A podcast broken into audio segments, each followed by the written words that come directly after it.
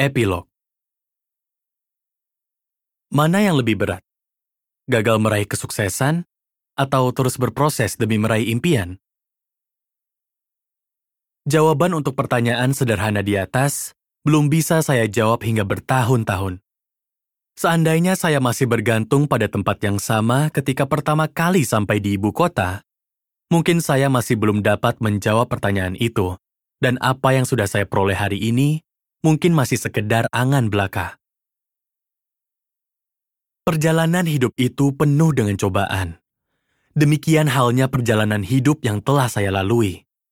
Betapa berat, betapa terjal, betapa menantangnya untuk terus bangkit meski harus gagal, jatuh, dan ambruk berkali-kali. Ketika momen penuh perjuangan benar-benar membuat jatuh tersungkur, saya pernah terpaksa pulang ke kampung halaman dengan rasa malu. Tapi, di kampung kelahiran, titik awal saya memulai semuanya. Saya kembali mengingat satu-satunya modal yang pernah membawa saya ke Jakarta, yaitu mimpi-mimpi yang saya ukir di atas pohon karet. Dengan bermimpi, saya berani mencoba. Dengan mengingat kembali mimpi, saya berani untuk terus melangkah. Dengan terus melangkah, saya berani untuk sukses. Ketika sampai di puncak sekarang, sesaat saya berhenti sejenak dan melihat ke belakang. Ternyata, perjalanan hidup yang pernah saya lalui itu lucu. Siapa yang akan menyangka kalau seorang motivator yang ahli dalam life coaching pernah jadi kuli bangunan, debt collector, agen togel, dan juga tersesat di tengah lingkungan yang tidak tepat. Life's kind of funny.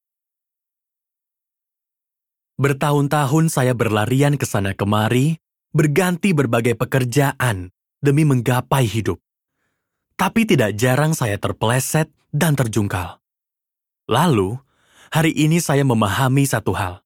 Ternyata, masa-masa penuh kelokan dan lubang itu hadir agar saya bisa belajar memahami siapa diri saya. Saya pernah terlena dengan gaya hidup orang di kota besar. Ini satu hal yang tidak dapat dipungkiri bagi seorang perantau. Tapi, rupanya Allah masih berbaik hati mengingatkan saya dengan berbagai cara agar saya mampu menuntaskan janji besar yang saya buat dengan diri saya sendiri.